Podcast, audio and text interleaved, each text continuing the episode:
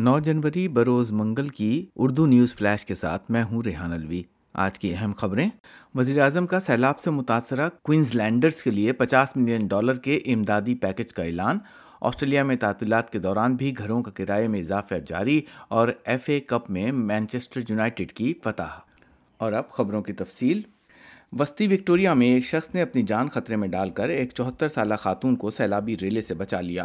Victoria میں سیلاب کی ہنگامی صورتحال میں شدت آتی جا رہی ہے۔ مچ اسمتھ نے ایلمور میں بینڈیگو کریک میں خاتون کو اس وقت تیر کر بچا لیا جب گاڑی پانی کے ریلے میں بہنے کے بعد خاتون گہرے پانی میں پھنس گئی تھیں۔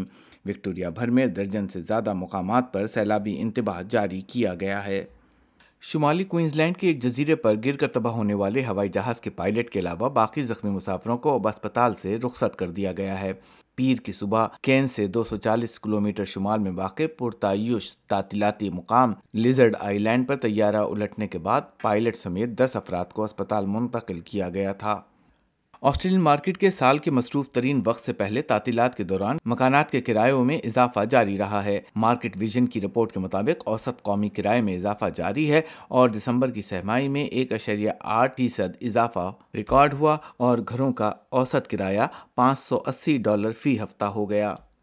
ایک ایسے وقت جب مہنگائی میں اضافہ جاری ہے، آسٹریلین شہریوں کی جانب سے مالیاتی خدمات کے بارے میں شکایات میں اضافہ ہوا ہے۔ آسٹریلیا کے مالیاتی ادارے ایفکا کی دو ہزار بائیس اور تیئیس کی رپورٹ کے مطابق صارفین اور چھوٹے کاروباروں کی طرف سے مختلف فائنینشیل سروسز کے خلاف گزشتہ سال کے مقابلے میں تیئیس فیصد زیادہ شکایات موصول ہوئیں۔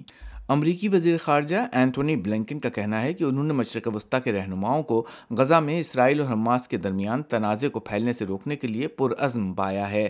بلنکن نے سعودی عرب میں صحافیوں کو بتایا کہ جن حکام سے انہوں نے بات کی، ان سب کو صورتحال کی نزاکت کا احساس ہے اور سب کی کوشش ہے کہ لبنان اور اسرائیل کے درمیان تناؤ کو کم کیا جائے۔ اور پاکستان سے یہ خبر کہ صارفین کو انٹرنیٹ کی اور سوشل میڈیا کی بندش کا سامنا اس وقت کرنا پڑا ہے جب جیل میں قید سابق وزیر اعظم عمران خان کی جماعت پی ٹی آئی نے اپنی آن لائن انتخابی مہم کا آغاز کیا ہے اور ادھر بنگلہ دیش میں حزب اختلاف کی اہم جماعتوں کی جانب سے الیکشن بائی کاٹ اور مخالفین کی پکڑ دھکڑ کے باوجود عوامی لیگ کی موجودہ سربراہ اور وزیر اعظم حسینہ واجد مسلسل چوتھی بار کامیاب ہوتی نظر آ رہی ہیں۔